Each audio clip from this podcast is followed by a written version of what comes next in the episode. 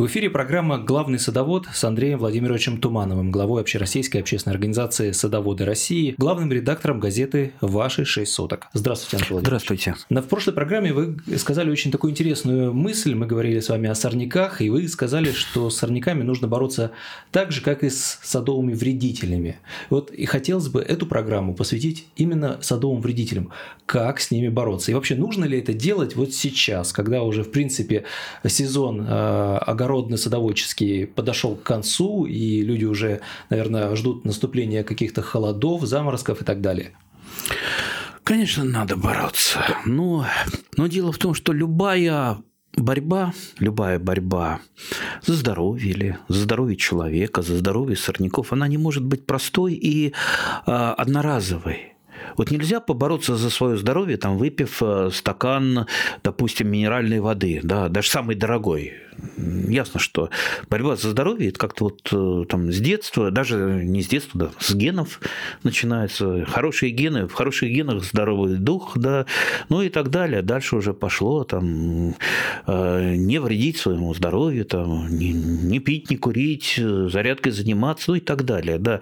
Поэтому также и с вредителями и болезнями растений невозможно их победить, а они будут всегда вредители и болезни. То есть идет а, постоянная борьба между добром и злом, а, там, что в философской области, что а, в области э, растений. Да, всегда будут какие-то сорняки. Если вы выращиваете культурное растение, у него будут сорняки, у него будут болезни, у него будут вредители. Всегда найдется тот, э, кто захочет э, скушать этот самый плод. И здесь вы ничего не сделаете. Здесь нужно применять какие-то усилия и знания. То есть не бывает бывает такого, что вам э, само оно придет э, в руки. Не бывает каких-то простых хитростей, как вот пишет интернет, э, да, это самое, э, сделай это, пока не удалили, да, и какую-нибудь глупость раз, ну, конечно, ее удалять, потому что э, глупость, да, ну, вот в результате люди там подохватаются всяких глупостей, там, вроде того, что йодом надо там полить, и все у тебя там вырастет, и урожай будет, или дрожжами полить, да, как вот сколько роликов, десятки, в три раза больше урожай дрожжами, да, а я бы посоветовал э, этим людям, а вы попробуйте вместо еды недельку на дрожжевом растворе продержаться. Посмотрим, что с вами будет. Также, в принципе, и с растениями. То есть, э, то же растение, оно же не ест дрожжи-то, да? Э, растение что у нас есть? Ну, вот кто ходил в кружок юнатов, он знает, что это азот, фосфор, калий, там микроэлементы, да. Ну, в дрожжах, конечно, тоже это есть, там в мини-концентрациях, но больше никакого эффекта вы, кроме там закисления почвы, от этого не получите. Вот, и это я к чему говорю? К тому, что э, самый главный орган орган у садовода, который помогает бороться за урожай, это, безусловно, вот это я постучал пальцем по голове, это мозг. Если мозг есть, значит, у вас э, не будут уставшие руки, не будут уставшая спина, которая там прострелила, не будут мозолистые э, руки, потому что вы будете делать то, что надо, и не делать то, что не надо. Обычно э, среднестатистический садовод, который не очень опытен, он делает массу ненужной работы, делает все неправильно и, естественно, не получает оптимальный результат. Вот по поводу вредителя, понимаете, каждого вредителя надо знать знать в лицо как минимум. Надо знать механизм его действий. Надо знать, как он себя ведет. И когда у него та самая уязвимая фаза, когда мы можем с ним расправиться. Потому что если вы этого не знаете, тогда у вас возникает вопрос. Да, а вот, алло, да, а вот сейчас вот осенью чем мне попрыскать сад? Алло, а вот э, чем мне сейчас полечиться? Простите, а вы чем-то болеете? Не, не болею, но говорят, надо лечиться же от чего-то. У меня сосед лечится, да? Мало ли что сосед лечится. Может, у него алкоголизм хронический или туберкулез, он и лечится, да? А если вы здоровы, зачем вам лечиться? Или у вас э, там э, насморк легкий, зачем вам э, там пропивать какие-то антибиотики? Также и для растений не, не бывает такого, что все побежали, и я побежал. Все начали прыскать, и я начал прыскать. От чего? Нет, давайте разберемся, от чего? Вредители разные бывают. У кого-то они есть, у кого-то нет. Каких-то вредителей можно потерпеть. А есть вредители, которые вообще могут нам помочь. Я вообще сейчас расскажу про вредителя, который э, может так навредить, что вы останетесь без яблок, а может вам помочь в чем-то это цветоед знаменитый яблонный цветоед. Вы, наверное, видели тех самых долгоносиков, которые иногда ползают, иногда летают в теплую погоду, ползают в холод, э, в теплую летают, в холодную полосу. Да? А, и а, вот те самые, вот яблоня цветет, а потом цветочки вдруг становятся такими слегка а, коричневыми, усыхающими. Это значит что? Они поражены цветоедом. Это значит под вот этим чехликом усыхающим цветочка сидит такая маленькая желтенькая юркая личиночка – и что после того, как э, садовод увидел на всех все цветы поражены цветоедом, он сразу, слушайте, какой, дайте мне какого-нибудь яда, сейчас я как все опрыскаю. Слушайте, что прыскать-то? Дело-то уже сделано. Урожая у вас не будет. У вас все цветы поражены. Даже если вы уничтожите всех цветоедов, э, а сделать это достаточно трудно, потому что его личинка все-таки под чехликом сидит, и вы ее не достанете. И что это значит? Надо э, до момента цветения все опрыскать. Это а лучше, наверное, с осени, да? С осени. Кого вы будете прыскать с осени? Не вы знаете, знаю. где цветоед сидит? Где вот тот, тот самый долгоносик, э, чья, чья личинка выела вам цветы, где он сидит? Вы же не знаете? Конечно нет, но мы для этого и собрались здесь. Нет, э, ну, во-первых, он может э, там в верхнем слое почвы находиться, но верхний слой почвы так немножечко опасненько э, перекапывать, потому что вы тогда уничтожите э, самые активные корни корневой системы, потому что что они как раз поверхностной почвы вы лопатой перекопаете. То есть э, все-таки в саду перекопка почвы это не самое лучшее. Культивирование, да, рыхление. Поэтому с помощью перекопки с ним бороться сложно. Он может э, спрятаться где-то, значит, вот э, кора треснула, там отходит, где-то там вот спрятаться зимовать. Поэтому, естественно, э, кора на деревьях чистится. Да, вот можете сейчас этим заняться. Лучше, конечно, по весне, потому что там еще что-то отойдет.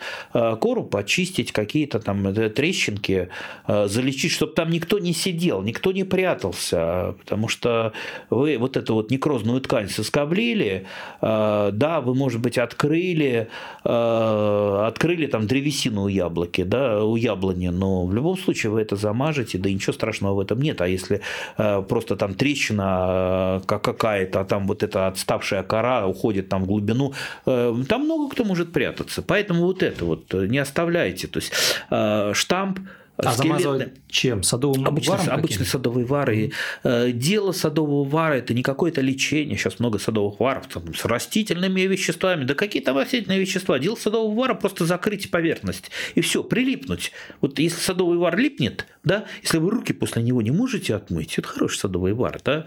Э, жуткая штука. Я сам страдаю, я делаю много прививок по весне. Естественно, прививка у меня в основном в расщеп. О прививках мы обязательно поговорим более подробно. И э, вот мне не хватает одной руки. Если бы у меня было три руки, вот две руки, двумя руками я прививаю, а третьей рукой замазываю, потому что после садового вара э, приходится вытирать палец все время, а э, время уходит и здорово осложняет эту жизнь. Поэтому садовый вар мы просто закрываем, чтобы туда ничего не попало, чтобы не разрушалась ткань, ну как вот пломбу на зубе ставим, просто для того, чтобы не попало ничего. Так, это Далее, про цветоеда. Все-таки, если он прилетел откуда-то, либо приполз откуда-то, э, мы можем ему э, не разрешить войти на дерево. Как я уже сказал, что он э, с земли поднимается на яблоню чаще всего пешочком, да, лапками ползет по стволу. Если мы возьмем, мы ему перекроем путь на яблоню, значит, он туда не заползет. Как нам перекрыть путь на яблоню? Мы просто покупаем не высыхающий клей, садовый клей, продается в магазинах. Это раньше помнится, там, в 1090-х годах я самостоятельно сам что-то делал, химичил, алхимичил, делал такой клей. А сейчас поедите в магазин, покупайте пузыречек. Самое главное, не наносите его просто на кору, обычно, э, тем более молодых растений, потому что сожгете кору. Э, бумажечку, там, газету, делайте полосочку, там, э, веревочкой. Можно, если там боитесь, что под этой газеткой или бумажкой проползет, там, можно садовым варом нанести нанести, чтобы просто загерметизировать э, там какие-то трещинки. И э, на эту поверхность вы наносите уже клей. Все. Ни он не пройдет, ни муравей не пройдет. Муравей нам э, тлю будет разводить, а если он не пройдет, значит, э, с тлей, вы уже фактически разобрались, с долгоносиком разобрались. Теперь остаются долгоносики, которые могут взлететь. Взлететь они могут, когда теплая погода, там выше 15 градусов, да, он может взлететь. Но тут надо знать, если мы хотим не опрыскивать, нам надо рассчитать. Примерно, под, э, примерно вот прикинуть, вспомнить, каково было поражение в прошлом году. Если поражение было под 100%, либо там 90%, ну, практически все цветы были поражены, ну, такое часто случается, э, значит, опрыскивать надо обязательно, потому что без этого вы не обойдетесь, у вас и в этом году будет такое опрыскивание. Он хоть и не проползет, э, мы сделали для него преграду, но все равно он э, вредители они такие, они жизнелюбы большие, он а, как-нибудь да влезет туда, вот либо ветром принесет, и там уже он отыграется на цветах. Его же задача какая? Отложить в бутоны яйца. Он откладывает э, яйца, да, и теперь нам надо знать, когда он наиболее уязвим. Вот тот самый момент, когда он залез на дерево, это буквально несколько дней, откладывает яйца, вот тогда-то надо опрыскивать. Да? А тот момент, когда, значит, мы не живем по календарю.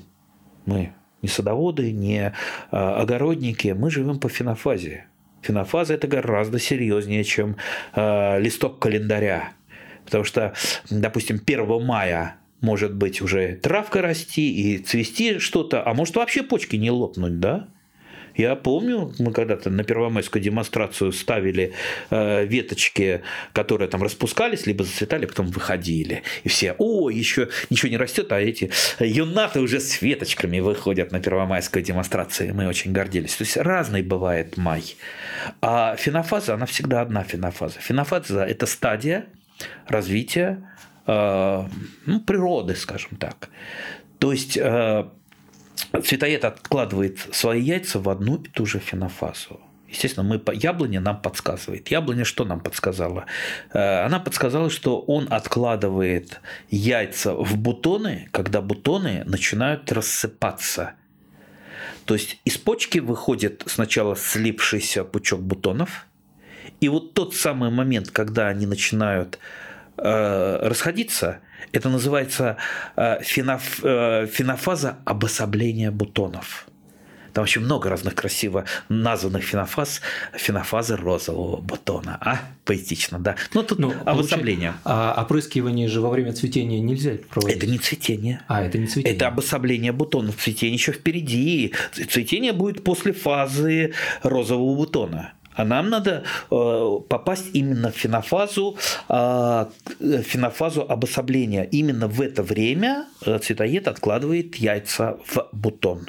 И если вы после цветения, там до цветения не попали в фенофазу, все, все, что вы сделали, разводили, там покупали, лазили, опрыскивали, все это абсолютно зря. То есть мимо. Мяч пролетел мимо ворот даже в штангу не попал. Поэтому либо вы э, знаете, как это делать, и попадаете точно в фенофазу уязвимую, либо это делать абсолютно бестолково.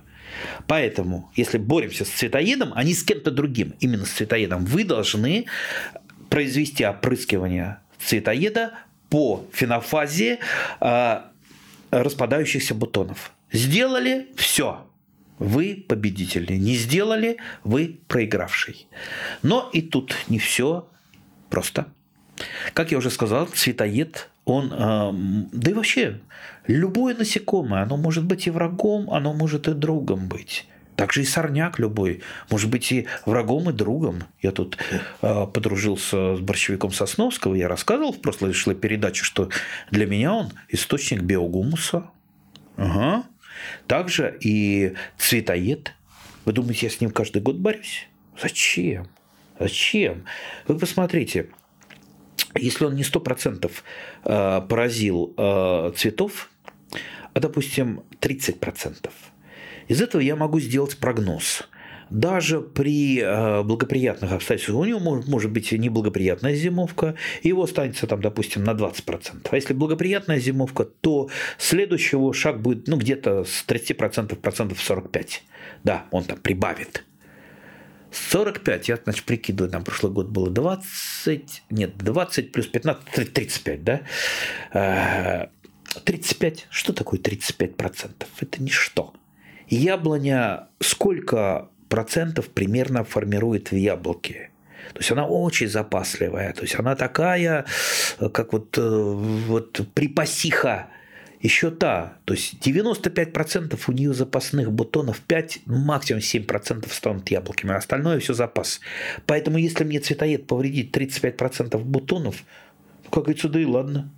Да что я буду... Ну, то есть мы 35%, то есть треть урожая не потеряем? Нет, конечно. Мы потеряем пустые бутоны. А, в общем-то, почему? Яблоня же сбросит, она не сумеет прокормить столько, она сбросит. Какая разница от чего она сбросит? Сама, либо она сбросит из-за цветоеда.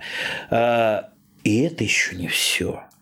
Дело в том, что вот, вот этот вот характер яблони формировать много запасных э, бутонов и запасных цветов, он приводит к тому, что при не очень хорошей агротехнике яблоня уходит в периодичность плодоношения. То есть у нее бутонов много, она силы пытается потратить, чтобы всех прокормить, да, в результате силы ушли на прокорм тех бутонов, там, завязей, которые все равно потом опадут, и при этом у нее не остается силы сформировать в э, плодовые почки на следующий год. И поэтому на следующий год она начинает отдыхать. Она начинает, вернее, отдыхать уже сейчас, потому что она не сформировала плодовые почки, и на следующий год она стоит пустой. Э, и садовод говорит, ну как же, как же, яблони же, они такие, они через год плодоносят. Да, через год они не плодоносят у тех, кто неправильно с ними обращается, тех, кто не знает, э, что такое яблоня, каков у нее характер. Поэтому для того, чтобы э, яблони не уходила в периодичность, а некоторые сорта яблони, особенно старые сорта, они склонны к этому. А, поэтому надо ее, ну, во-первых, правильная агротехника поможет, это первое, а, чтобы у нее все было, и питание, и освещение, и влага, вот все есть, ей уже легче. Ну и кроме того, старый забытый способ, который еще, так сказать, Мичурин практиковал, а Мичурин зря делать не будет, это нормировка бутонов. То есть вы увидели, что она в прошлом году сформировала очень много бутонов, да? Э, вернее, плодовых почек. И видите, много бутонов, очень много. Вы идете, ну, если, ну вот представьте, если у вас э, огромный сад, вы там не пощипаете эти бутоны, не, не уберете лишние. Но если у вас там два или три дерева, ну, возьмете стремянку, в охоточку пощиплете бутонов, да, можно там этого сына, сына дочку, внука при, привлечь, ничего страшного, да, полазят по деревьям, пощиплят бутончики. То есть вы убрали лишнее, все, дереву станет легче. А можно подойти еще хитрее. Что делает цветоед-то? Как раз лишнее-то убирает. То есть он у меня 35% убрал, мне самому на дерево не надо лезть, никого привлекать не надо заставлять. Слушайте, так он же выходит э, Работал-то на кого? Работал-то выходит на меня, он провел нормировку э, уже цветов. Они осыпались. Ну, конечно, я должен сразу же прикинуть, что на следующий год это будет еще там плюс 15% цветоеда. Готов я его потерпеть? Или все-таки мне провести опрыскивание? То есть, понимаете, что опрыскивание я произвожу против цветоеда раз в 3 или 4 года. То есть, я задавил э, вот это вот его пик и все, дальше он там снизился до 10%. И дальше пошел потихонечку опять шагать в рост. Вот, вот основной смысл. И, кстати, вот борьба с вредителями в большом сельском хозяйстве – это одно. Борьба с вредителями на шестисотках – это совершенно другое, потому что там моносад, либо монокультура, да, и борьба, что называется, сплошняком. Здесь у нас целая, так сказать, целая айкумена, так сказать, то есть э, жизненное пространство, где кого только нет. Э, там э, каждой твари по паре. Естественно, мы должны учесть интересы всех и попытаться сделать максимально э, хорошо всем.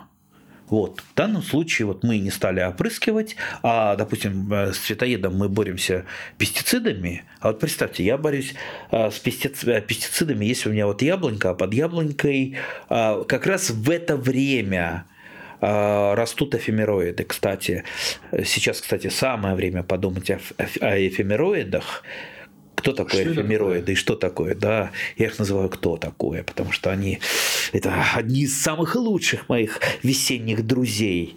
Эфемероиды – это ранние весенние цветы, а, которые начинают распускаться и радовать нас своими красками, не только красками, а, еще тогда, когда листьев нет, даже бутона еще не лопнули, не пошли просто, зеленого конуса нет. Но это прежде всего э, сциллы, это крокусы, это хианодоксы, это пушкини, это мускари, это либо классические галантусы, это те самые подснежники, которые ну, вот, вообще всех называем подснежниками, но сам вот галантус такой с поникшей головкой, это подснежник. Есть еще белоцветники, похожие на а, подснежники, много их, много, и они красивые, они великолепные, и вот э, сажаются как раз они осенью, поэтому если у вас нет а, эфемероидов, ну, ну просто вот сад без них не сад, потому что представьте, вы приезжаете, там апрель где-то там, может быть, май, еще там почва вся такая там,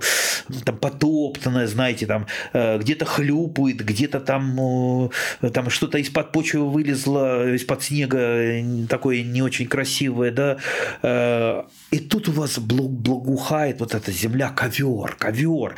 Вот у меня со стороны дома, а, там, где растет под яблоней, совершенно вот ковер. То есть я приезжаю, ничего нет, пустой сад. И вот совершенно дичайшие, совершенно фантастические краски. То есть голубые, вернее, лазоревые сциллы, разноцветные, там, э, там желтые, там красные, там синие, полосатые, а, крокусы, то есть разных, разных цветов. Ну, знаете, Андрей Владимирович, простите, перебью. Фантастика. Я, я вот не совсем улавливаю вашу мысль о том, как как вот эти растения способны защитить мысль. Нет нет саженцы нет мысль мысль пришла тогда когда понимаете э, мне надо опрыскивать яблоню а они под яблоней цветут. Угу. и на вокруг них вот эти вот э, проснувшиеся насекомые которые первые вылетели там даже шмелика можно встретить вот они первый нектар собирают. То есть они отвлекаются от э, тех же деревьев на вот эти цветы? Еще на деревьях ничего нет. Еще почки не лопнули на деревьях. Но я, представьте, я начинаю опрыскивать, а, у меня под яблоней вот этот вот сад великолепный, да, о котором я сейчас рассказал. Угу. Ясно, что весь этот самый, даже если я закрою, все равно туда попадет. А там особо тоже не закрываешься, чем я там пленку расстелю, да, потом мне эту пленку мыть. Ну, представьте, какая это Марокко. Если бы это было отдельно стоящее дерево, где вокруг ничего не было бы вот это вот э, сада э, моего великолепного, я бы это сделал. Но здесь я не могу это делать из-за того, что под э, этой яблонью у меня эфемероиды. А, как правило, я думал, под э, культурными растениями, под деревьями надо делать лунку для, для полива или как, или нет? Или достаточно вот этих вот растений. Не, я не делаю никаких лунок, и все приствольные круги у меня заняты разными растениями, потому что, может быть, это вам хорошо, да, у вас там 5 гектаров, да, у меня 6 соток, поэтому мне надо использовать каждый квадратный метр, поэтому э, нет у меня, все занято в одном месте, у меня в приствольном э, круге растут эфемероиды, когда дерево распустится, они, что называется, прекратят уже свое существование, и на этом месте а, место тенистое, там уже у меня взойдут папоротники, которые, пойдут, которые просто вот э, займут, будут такой вот зеленой стеной, будут занимать и место. В другом месте у меня разные мяты растут, э, допустим, там котовничек, там мелиса лимонная и так далее, которые тоже легкую тень переносят, но тоже создают некоторую такую атмосферу. Так что у меня все занято. И поэтому-то вот из-за этого мне достаточно сложно, поэтому приходится какие-то обходные пути искать для того, чтобы бороться с теми же вредителями. Вот поэтому-то я и очень редко, если опрыскиваю после цветоеда, э, против цветоеда, пытаюсь найти какие-то, ну, задружиться для начала пытаюсь, чтобы он мне помог э, с нормировкой побегов. Ну, и если уж борюсь, то там, где э, уже начинает приближаться там, к стопроцентному его повреждению цветов. Потому что тут уже иначе никак не обойтись. Ну, про цветоеда понятно. Про тлю вы тоже сказали сказали, что ограничить муравьям доступ к стволу дерева, и тогда уже, в принципе, они не смогут тлю соответственно, разводить. Пасти, да, разносить да. ее, да. защищать.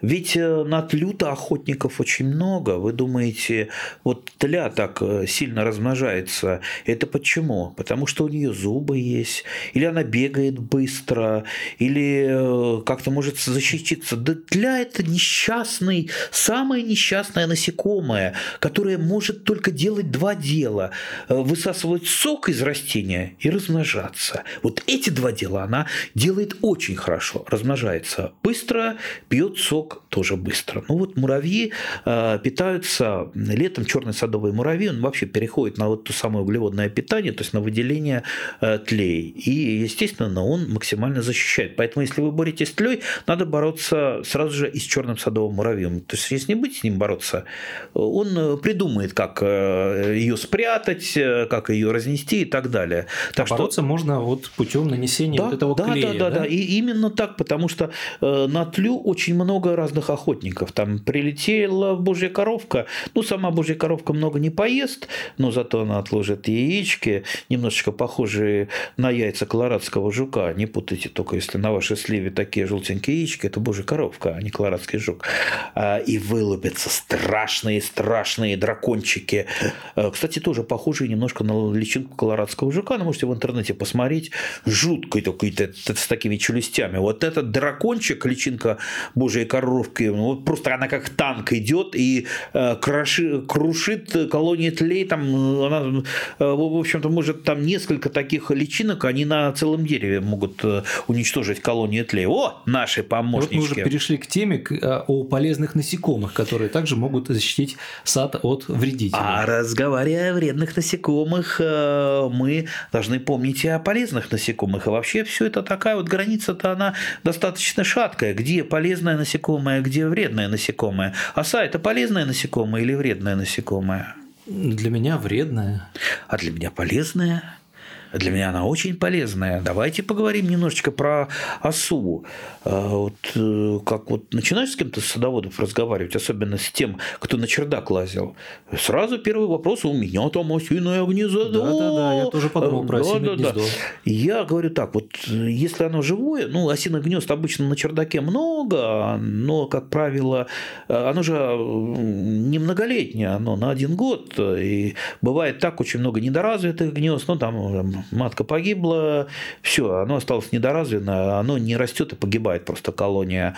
А, и поэтому, ну вот если если у вас на даче не идет промышленный процесс варки варенья бесконечный, да, потому что осы э, могут здорово мешать. Сладкоежки. Либо, да. либо, либо там маленькие дети, допустим. Вот тогда стоит с усами побороться. В других случаях, э, на мой взгляд, не надо, потому что, ну, во-первых, там сразу много колоний ос вряд ли будет, потому что у них тоже идет конкуренция и дележ территории, но зато осы там, где есть, там бери берегись э, летающие насекомые. Ос, э, осу еще называют летающим волком, потому что оса это вот он, оса или волк воздушный, просто э, на лету ловит разные насекомые. А насекомые ему нужны даже не для питания, потому что сама оса попитается и, допустим, э, э, то, что там сахар утащит, там патоку, она даже может там разорить пчелиные гнезда и так далее. Сладкое она любит, но своих личинок она выкармливает животной пищей. И поэтому ей нужно ловить разных насекомых, там, допустим, птичку она же не поймает, да, а насекомое полетело и с большим удовольствием его хватает, э, тащит в гнездо, там пережевывает и скармливает. Так что это, ну вот считайте, э, одна оса – это такая мини-птичка, а осиный рой – это уже несколько, несколько полезных птичек. Не знаю, я бы лучше скворечник поставил у себя на даче. Скворечник. Который бы Давайте, да, вот, э, вот э, это вы меня спровоцировали на скворечник. Э, в Италии не были? Был не раз. Были. Вот хорошо. В следующий раз, когда будете в Италии, э, подойдите к таким, найдите каких-нибудь крепких ребят, вот они стоят там, курят где-нибудь возле э, э, пиццерии, да, и скажите, здравствуйте, итальянцы, я приехал из России, я очень люблю на даче делать скворечники, чтобы было-было много много скворцов. И дальше либо убегайте, либо терпите, потому что вас начнут сразу же бить. Потому что для любого итальянца, особенно римлянина, слово «скворец» это, – это даже не ругательное, это что-то, это как нецензурное. Они ненавидят скворцов по-страшному. Дело в том, что это у нас скворцы, добрые помощники садоводов, которые собирают вредителей. А дело в том, что в Италии они зимуют. И особенно Рим они э, облюбовали. Так вот, э, в Риме во время зимовки э, скворцов там очень трудно пробежать по скверику, потому что ты пробежишь, и потом тебе долго-долго придется отмываться от всего этого. И очень не любят. То есть для коммунальных служб Рима скворец – это вот голубь мира, это еще голубь по сравнению со скворцом. Поэтому не все так просто. Да, скворец это безусловно безусловно, неплохо, но скворец, он все-таки немножко эгоист, и он охотится, как правило, не на территории, там, где живет. Как правило, он улетает и тащит оттуда еду. То есть живет у вас, радует вас своей скворчиной песней, а, выводит птенцов а у вас, питаться к соседу. а летает пита, пита, питаться, да. Насекомых уничтожает. Да, да, да, да. Но, кстати, я расскажу еще одну историю про скворцов, ведь, э, э, ну да, тема у нас есть, но все-таки какие-то интересные вещи, это вот все интересные вещи, они нам в кассу, потому что когда мы знаем э, про что-то интересное, мы это не забываем, и это помогает нам в нашей садовой жизни. Вы думаете, это э, русские придумали скворечники? Ха-ха-ха. Нет, это придумали немцы. Это придумали немцы. И э, когда, если вы узнаете, зачем они это придумали. Ну, они, наверное, не итальянцев не любят. Э, нет, они с итальянц... насчет с итальянцами не договаривались ни о чем. Но это было еще в средние века придуманы скворечники но вовсе не для того, для чего мы это делаем. Для того, чтобы, значит, скворчики там пели, разводились, птенчиков кормили. Это абсолютно утилитарно. Дело в том, что скворец, хоть птичка и небольшая, но все-таки яички у него достаточно крупные. И если у него яички взять из гнездышка, он как курочка почти снесет скворчиха еще э, яичек. А если это поставить на поток, то есть в свое время в Германии делали такие скворечники там по, там, по 500 штук, да, и просто там мальчик э, ходил с ведерком, э, крышечку приподнимает, оттуда яички взял, ну, ведро э, скворчиных яичек, это уже, так сказать, на хорошую, добрую крестьянскую семью из 10 человек уже хорошая яичница. Так что вот для чего это было изначально. Хорошо, что мы этого не знаем и не практикуем. Пусть для нас скворец будет хорошим, добрым другом. Я очень люблю песню скворца, когда он привлекает самку. И вообще скворец, он очень умный. И несмотря на то, что э, итальянцы мне говорили, больше этого не делай, я буду делать скворечники. Это замечательно. Это как у нас в кружке юнатов говорили, что мы должны бороться за наши участки, они за итальянские. Поэтому, если у вас нет там дачи прикомленной где-то в Италии, да, в окрестностях Рима, делаем скворечники. Какие еще основные вредители встречаются в нашем климате? Ну, помимо цветоеда, тли и других. Ох, так, у нас часов 6 есть времени эфира? Нет. Нету, да? Остается совсем э, немного. Значит, давайте так по-быстренькому. Ну, если мы про яблоню, мы еще ж про яблоню только одного несчастного цветоеда упомянули. Есть еще плодожорка. Плодожорка – это вот то самое яблоко червивое, классическое червивое яблоко. Если мы вспомним старый анекдот, а почему вы выбираете червивые яблоки на рынке, а потому что они наверняка не опрысканы. Это анекдот неправильный. То есть, с точки зрения агрохими... агрохимика и специалиста по защите растений, это глупость, потому что э, цветоед, то есть гусеница цветоеда, цветоед вообще это, это бабочка, да, э, то есть, э, вернее, Плодожорка, видите, я тоже начал путаться. Угу. Цветоед – это сам долгоносик, у него личинка. А плодожорка – это бабочка, у нее гусеница, которая делает яблочко э, червивым. Тоже надо знать тогда, когда э, гусеница откладывает яйца, а откладывает это в фенофазу. Помните, мы говорили о фенофазах. Фенофаза грецкого ореха. То есть, когда яблочки завязи становятся примерно с грецкий орех, значит, э, если вы э, ждете поражения, а, поражения плодожоркой, надо произвести опрыскивание. Хотя бы, чтобы неделю ваша яблоня была под защитой. Любой разрешенный инсектицид против э, э, бабочек. То есть там целая есть, э, в общем в магазине целая серия, купите любой. То есть сила препарата не важна, важно попасть именно в фенофазу. Так, это плодожорка. А если вы не попали, то есть не опрыскали, она все-таки отложила яйца, даже если вы сделали это до, либо после. После это хуже, потому что там может не пройти период, а, когда ядохимикат этот разложится, то есть период ожидания. И получилось так, что вы прыскали-прыскали уже там червивые яблоки. Получилось там и гусеница сидит, червивое яблоко, еще и остаточные дозы пестицидов остались. Вот. А, но мы можем э, побороться с э, плодожоркой и э, другими способами.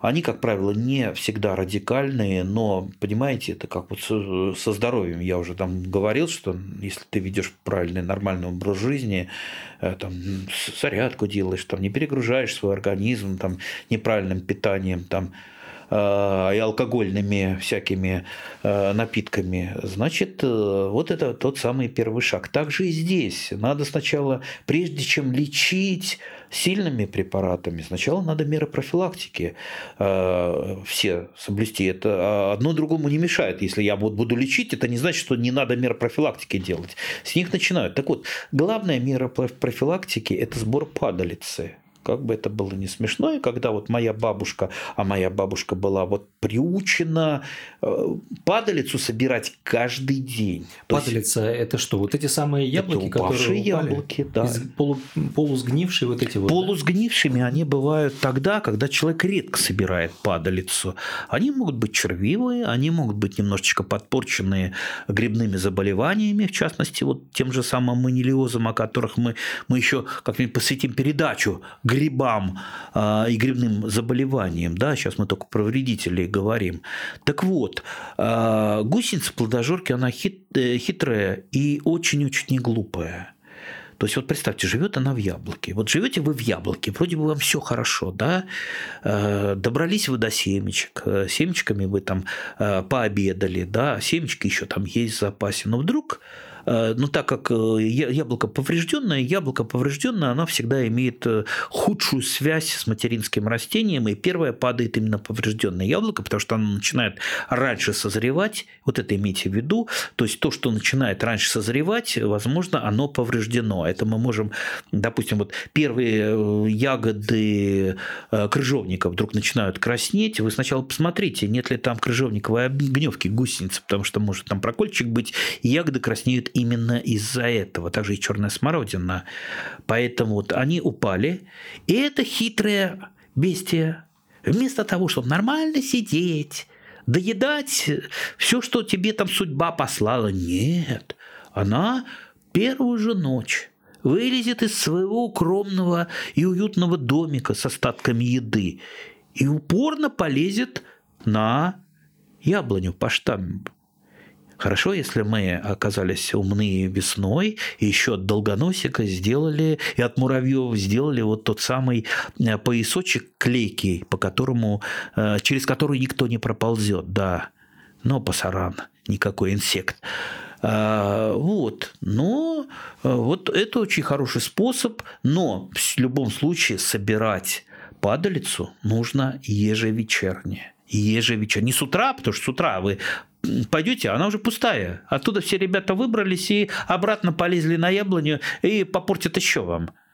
Еще ни одно яблоко они могут вам попортить. Да, поэтому все собрали, ну, а для того, чтобы, если там сидит гусеница, надо же переработать, а переработать это надо как минимум разрезать или там раздавить, да, ну, обычно у меня там бабушка, мама, вот они соберут и режут яблоки, режут яблоки, Пари...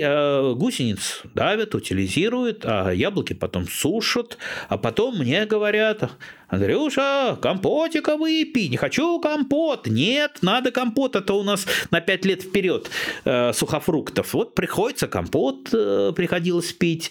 Вот, э, к сожалению, давно со мной бабушки и мамы нет. Э, до сих пор вот я вспоминаю этот вот компотик из сухофруктов. Его мало кто любит, да, из-за пионерских лагерей, когда мы, нам тогда чуть ли не насильно этот компот вливали. А я вот э, помню и вспоминаю там маму с бабушкой с их компотиком. Ну, я вот не делаю, не сушу, вернее, сушу по минимуму, но все-таки утилизирую, безусловно, э, яблоки. То есть... Ну вот, а утилизировать, если по, не только там яблоки, любую падалицу, да, как вы сказали, взять сейчас граблями все это дело смести в компостную яму и оставить на зиму или нет, не пойдет. Компостная яма не очень хорошее место, потому что половина яблока у вас будет, даже больше половины, в зависимости от сортов, больных манилиозом, да, нет, ну мы же говорим о том, что сделать из этого компост потом, а не, собственно, А манилиоз, э, ну, как минимум 4 года у вас будет оставаться в этом компосте. Угу. Если вы планируете вносить его под яблоню, а так часто бывает, что с компостом,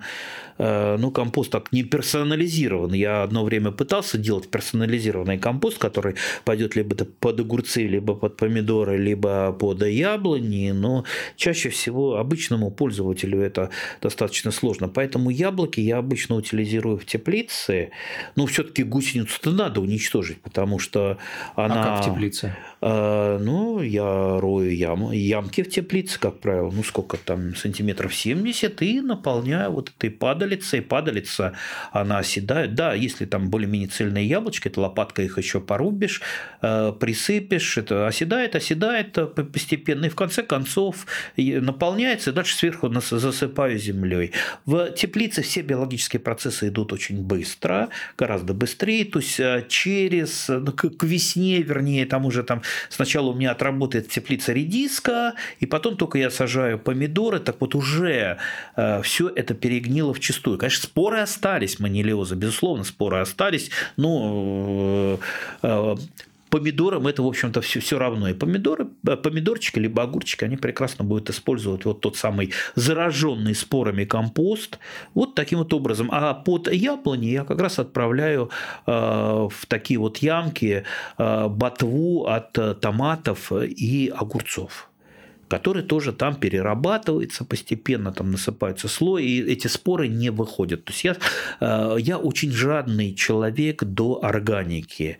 Понимая, что органики я ну, не могу, если бы мне привезли там, допустим, и привозили каждый год там по 20, э, э, по 20 машин навоза, там 10 конского, 10 коровьего, ох, я бы был, конечно, счастлив. Может быть, я не гонялся бы за каждой, так сказать, за каждым э, испорченным яблоком. А так вот, э, к сожалению, приходится это максимально использовать, чтобы там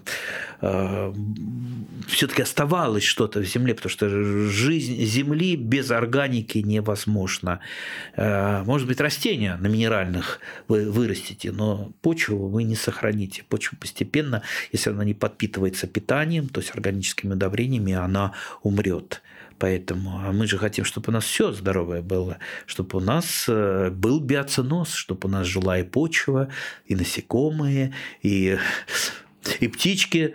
Кстати говоря о почве, в почве же тоже немало вредителей, там даже, э, не знаю, медведка, например, которую большинство также, э, ну, люди каким-то образом каждый раз, когда там выкопают, ее тут же пытаются там удавить, разорвать, там про, про медведку. Вот как раз, э, знаете, с чем обычно и кто медведку завозит? Обычно сами завозят медведку на свой участок. С картошкой? Нет, с навозом. Потому что у медведки есть такая, особенно вот сейчас, вот осенью, если вам кто-то собирается привезти навоз, имейте в виду, вот просто кучей его не сваливайте на участок, потому что там в осеннем навозе обязательно будет медведка. И не одна. Потому что медведка, она тоже хитрая. Она зимует там, где тепло. А навоз – это субстрат такой теплый, потому что навоз э, минерализуется, то есть он там перегнивает, и это идет э, все биопроцессы с выделением тепла. И он может очень сильно разогреться, и даже зимой холодный навоз может оставаться э, ну, не замерзшим. Так вот, там медведка и зимует. И если, вот представьте, где-то там э, на животноводческом э, комплексе, там гора навоза, да, туда собрались с округи все медведки зимовать, и, значит, трактором э, грузят машины, эту медведку вместе с навозом развозят по участкам. Так что можно купить за большие деньги еще большие неприятности. Но этот способ, кстати, можно применить и для борьбы с медведкой, потому что если вы сейчас приобретете свеженького навоза, арбуза без медведки, а у вас медведка уже есть, да, э, вы роете ямку, ну, где-то сантиметров 7, 70 и наполняете ее свежим навозом. Медведка подумает, ого, какой добрый хозяин, какой он подарок мне приготовил, место для зимовки. И соберется вся медведка как раз зимовать вот э, там. А вы все-таки э, примат, да, немножко поумнее медведки – примат это в хорошем смысле слова, да? А, то есть вы можете подумать, как бы мне ее обмануть. Она хитрая, я еще хитрее. Значит, что надо сделать? Примерно, когда первые морозцы побахнут, мы вот этой, а вот первые морозцы, значит, она уже там пришла зимовать, значит, она уже поселилась, там расположилась на, в теплых твоих квартирах. Вы берете вилы и вилами вытаскиваете весь навоз на вот как раз на морозный вот этот воздух. Ну, какая-то медведка там юркнет, э, она, ну, конечно, на, на, на холоде она будет э, совсем э, не вялая, быстрой, да? вялой. Вы что-то там лопатой или вилами ее причпокнете, ну, либо она, скорее всего, сама просто замерзнет. Вот таким образом вы соберете медведку со всего участка. Ну, а оставшиеся, если что-то будет, по весне отравленные приманки специально для медведки продаются в магазине. Угу. Угу. Понятно. Какие растения больше всего нуждаются в защите от, от вредителей? Ну, я имею в виду садовые растения. Картошка, садовое растение, мое любимое. После яблок. Да. Да картошка, пожалуй, все-таки с картошкой у меня больше как-то взаимопонимания, потому что яблоками-то сыт не будешь. Яблоки – это баловство, как, как говорили у нас в деревне. А картошку-то каждый день можно кушать. Да, еще три раза в день. А, ну, поэтому, конечно, вот когда-то был, была для меня большая-большая проблема – это колорадский жук – да, кстати, давайте не будем, знаете, э, как-то мне губернатор штата Колорадо говорит, слушай, как, Какие вы русские, вот э, чего вот вы сразу обзываться начинаетесь? Э, вот я как там не приеду куда на конференцию, сразу русские подходят, ах, вы там из штата Колорадо, да мы вам вас с жуком с вашим закидаем. Он прав, он прав. Пожалейте жителей Колорадо, это не их жук. Это не их жук, он вообще мексиканец из южных регионов Мексики, где жил он спокойно и тихо, питаясь на диких посленовых, пока э, американцы стали не распахивать большие площади, сажать картофель, и тут-то он себя проявил. И проявил он себя э, с вот этой с нехорошей стороны как раз в штате Колорадо, и весь мир узнал о нем вот из-за того, что он штат Колорадо лишил урожаев картофеля. И потом он пошел, пошел, пошагал э, по всем э, континентам и дошагал до России, э, где у него нет практически естественных врагов, вроде бы что-то там появляются сейчас, ученые изучают какие-то заболевания, потому что все-таки он не тот уже, каким он был, допустим, 10 лет назад, но это на мой субъективный взгляд, может быть, кто-то имеет другое мнение. Все-таки он поплоше стал здоровьем и не так сильно размножается. Но я, во всяком случае, его выявил. Ну, во-первых, мне легче, потому что в округе, ну, по крайней мере, метров 300 никто не сажает картофель. Он может, конечно, прилететь, э, колорадский жук, и на более дальние расстояния он летает, э, но все-таки это единичные особи. Кроме того, я э, изучил как живет колорадский жук. А живет он не просто и очень хитро. Он еще хитрее медведки, который там греется в навозе. Ведь э, вот давайте посчитаем, вот 10 колорадских жуков ушло в почву, сколько из них весной вылезет, чтобы повредить вашу картошку? Не знаю, мне кажется, много. Нет, 3-4. 3-4, потому что колорадский жук умеет э, впадать в диапаузу, так называемую, то есть он может находиться в почве до трех лет. Представьте, вот Год прошел, а он там сидит, спит. Два прошло, он сидит, спит. А потом на третий взял, очухался и вылез. И сказал, «А здрасте вам. А вот он я, появился. А вы тоже обрадовались, думали, вывели? А вы выводили, жука. выводили. А он опять бац, откуда-то появился. Вот оттуда он и появляется из-за той самой диапаузы. Поэтому, если у вас было огромное количество колорадского жука, помните о том, что с огромным количеством вы будете сталкиваться все три года. И ничем вы его из почвы не выберете. Единственный, кто может там крот вам помочь, и то э, крот, э, ну, не особо он а, а, охотник, он личинок майского хруща с удовольствием потребляет, и больше крота никто их не ест. Тоже почвенный обитатель и очень злостный вредитель. А колорадского жука никто так больше. как с ним бороться тогда? Так вот, а, обычно я делаю так называемые маячные кусты первые – то есть я выращиваю их как обычную рассаду, только они у меня на другом подоконнике, подальше от томатной рассады растут. Маячные кусты, они мне нужны для того, чтобы привлечь первых колорадских жуков. Э, это первое. Э, ну и, естественно, ранний урожай тоже очень хорошо. Поэтому они вот растут у меня в пятилитровых вот этих вот э, бутылочках, у которых горлышко отрезано.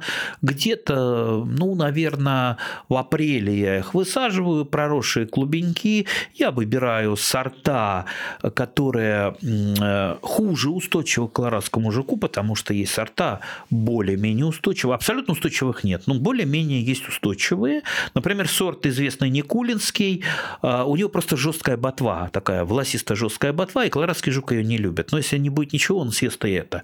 Вот. Но я сажаю такие сорта э, с нежной ботвой, и, значит, вот я посадил, потом, ну, естественно, апрель это еще холодно, я прикрываю это, либо лутросильчиком прикрываю, либо тоже какими-то там баночками, либо аквариум у меня есть, там два аквариума старых, либо ими, чтобы периодически открывать в теплый э, день. И колорадские жуки, пока еще картошка не зашла, они, о, смотри, там есть, пошли там потрескаем, да, а они приходят, тут я их и ловлю. Мне не надо по полю бегать. Вот маячные усты, э, кусты. Э, ну, естественно, когда даже картошка будет зайти, они пойдут на маячные, потому что там э, больше листовая масса. И там я их отлавливаю. Ну, естественно, после того, как зайдет картофель, тоже я стараюсь отловить до того, как они отложили яйца. Вот это самая важная фаза. Если вы успели до того, как отложить яйца, потому что самые, сами колорадские жуки, они мало наносят ущерб, ущерб наносят их личинки. А личинки из отложенных яиц. Отложенные яйца на оборотной стороне листа, их тоже можно узреть, они ярко-оранжевого цвета, и поэтому, если даже что-то упустил, ну, проходишься по картофельному полю, осматриваешь листья, увидел вот эту яйцекладку, раздавил, либо, если там человек брезгливый, можно там, как одна дама соседнего листик участка, срывать, листик срывает, она ее э, там в баночку складывает. Можно так. То есть, если вы не допустили личинок, все, у вас э, счастье наступило практически. Даже если там у вас запас колорадского жука сидит, личинок нет, значит с колорадским жуком будет легче. Не надо ничем опрыскивать. Это то все, что я сказал, потому что меня сразу же сейчас начинают ругать фермеры. А у нас там 25 гадок, да, да какой он чушь пурит. Я это рассказываю для шестисоточного участка, для тех самых небольших картофельных заплаточек, э, которыми вот где мы можем ручками справиться. То есть это для нас, для садоводов-любителей, для приусадебных э, небольших участках. Естественно, если там большие участки, фермерские участки, там совершенно другие способы борьбы. Андрей Владимирович, ну я прекрасно понимаю, вы хорошо сказали, что, наверное, часов 6 потребуется для того, чтобы рассказать о основных садовых вредителях и о том, как с ними бороться. Но, к сожалению, нет у нас этих 6 часов, время эфира подходит к концу, и, знаете, я тут подумал, есть же еще один вариант защиты от вредителей – это посадка растений, тех саженцев, которые генетически уже модифицированы, э, имеют, э, скажем так, встроенную защиту от вредителей. И генетически модифицированное. Ну, вообще, э, генетическая модификация, мы, я ну, думаю... гибриды так называемые, Поговорим, да? поговорим в одной из передач Сейчас и о нет, селекции. Да, безусловно, безусловно. Вот тот же сорт Никулинский, он лучше всех противостоит тому же самому колорадскому, колорадскому жуку, потому что у него просто грубый лист. Да, естественно, манилиозу есть более-менее противостоят некоторые сорта яблони, а уж паршета все современные сорта противостоят. Поэтому совершенно правильно вы заметили, что начинать, конечно, надо деятельность поиска устойчивых или относительно устойчивых сортов или гибридов. Уважаемые радиослушатели, если у вас есть вопросы, пожалуйста, присылайте их нам на радио, электронную почту справедливое радио собака яндекс.ру. С удовольствием будем а, рассматривать ваши вопросы во время нашей программы. Я благодарю вас, Андрей Владимирович, за обстоятельную беседу и всем напоминаю, что это была программа «Главный садовод» с Андреем Владимировичем Тумановым. Для вас работали в студии Олег Александров, за режиссерским пультом Михаил Семенов. Спасибо большое, Андрей Владимирович. Спасибо. Всего доброго.